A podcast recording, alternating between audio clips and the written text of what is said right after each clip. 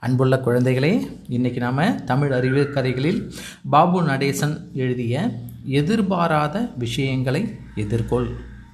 ஒரு காட்டுக்குள்ளே இரண்டு அணில்கள் நண்பர்களாக வாழ்ந்து வந்துச்சான் ஒன்று பேர் புத்தி இன்னொன்று பேர் மத்தி. புத்தி எப்போதும் கடவுள் பக்தியோடு இருப்பானா? மத்தி அதுக்கு அப்படியே எதிர்மறையான எண்ணம் உள்ளவன். அதாங்க கடவுள் நம்பிக்கை இல்லாதவன். எப்போதும் புத்தி கடவுளுக்கு நன்றி சொல்லிக்கிட்டே இருப்பான். ஏதாவது நன்மை நடந்தாலும் தீமை நடந்தாலும் எல்லாம் நன்மைக்கேன்னு கடவுளுக்கு நன்றி சொல்வானாம். ஏதோ ஒரு நன்மை நமக்கு இருக்குன்னு சொல்லிட்டு தனக்குத்தானே சமாதானம் செய்து கொண்டு போய்விடுவானாம். நம்மையும் மீறி ஏதோன்னு நடக்குதுன்னு புத்தி எப்போதும் நம்புவான். அதை பார்த்து மத்தி கேலி பண்ணி ஏளனமாய் சிரிப்பான் உன்னை மீறி வாழ்க்கையில் என்னடா நடக்கப் போகுது நீ என்ன நினைக்கிறியோ அதுதான் வாழ்க்கையில் நடக்கும்னு மத்தி சொல்லிக்கிட்டே இருப்பானாம். ஒரு நாள் ரெண்டு பேரும் ஒரு அழகான காட்டுக்குள்ளே பழங்களை பறித்து தின்ன போனார்கள். இங்கேயும் அங்கேயும் ஓடியாடி அந்த மரத்தில் விளையாடி கொண்டிருந்தார்கள். இரு எதிர்பாராத விதமாக புத்தி கீழே விழுந்து விட்டான். முதுகில் பலத்த அடி சின்னதாக ஒரு காயமும் கூட. வலி தாங்காமல் முதுகில் தேய்ச்சிக்கிட்டு ஏதோ ஒரு நல்லதுக்கு தான் நாம் கீழே விழுந்துட்டோம். நம்ம நல்ல வேலை நமக்கு பெருசாக எதுவும் அடிபடலை. எல்லாம் நன்மைக்கேன்னு சொல்லிட்டு அடிபட்ட இடத்துல தேய்ச்சி கொண்டிருந்தான்.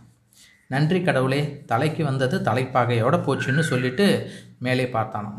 புத்தி விழுந்ததை பார்த்து மத்தி கெக்கே கெக்கேன்னு சிரித்து கொண்டே ஏளனமாய் கேலி செய்தானாம். நீ ஒழுங்காக மரத்தை பிடிக்காமல் கவனக்குறைவாக விழுந்ததுக்கு ஏண்டா கடவுளுக்கு நன்றி சொல்கிறே அப்படின்னு கேலி செய்தானாம் மத்தி.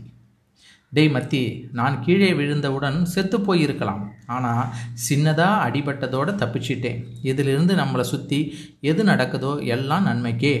நம்மளையும் மீறி ஏதோ நம்மளை இயக்குதுன்னு நான் முழுமையாக நம்புகிறேன் இதை விட சிறந்த உதாரணம் நான் உனக்கு காட்ட முடியாதுன்னு சொல்லிட்டு மத்திய மேலே நிமிந்து பார்க்குது. அவ்வளோதான். ஒரு வினாடி தலையே சுத்திருச்சு.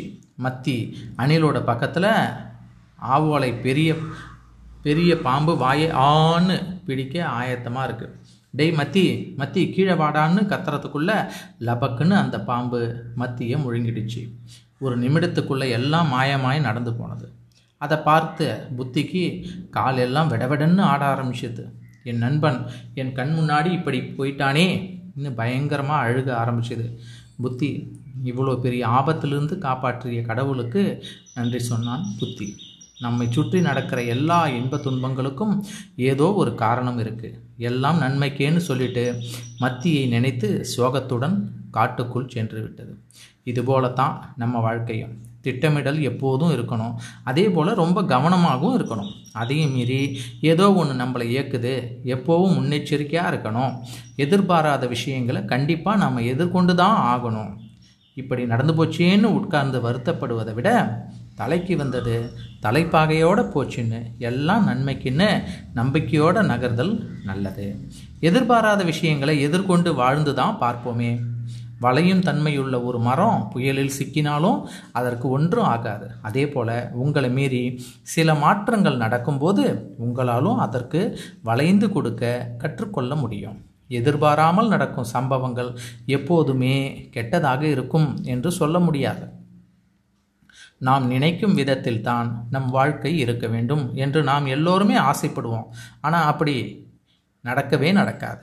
மன உறுதியோடு இருக்கிறது நம்ம கையில் தான் இருக்குது இப்போ இருக்கிற சூழ்நிலையில் எல்லா என்ன நல்ல விஷயங்கள் இருக்குதுன்னு பாருங்கள் குழந்தைகளே இந்த கதை உங்களுக்கு பிடிச்சிருக்குங்களா? மீண்டும் உங்களை சந்திக்கிறேன். உங்கள் காண்கலை சரவணன் அருணாச்சலம். நன்றி.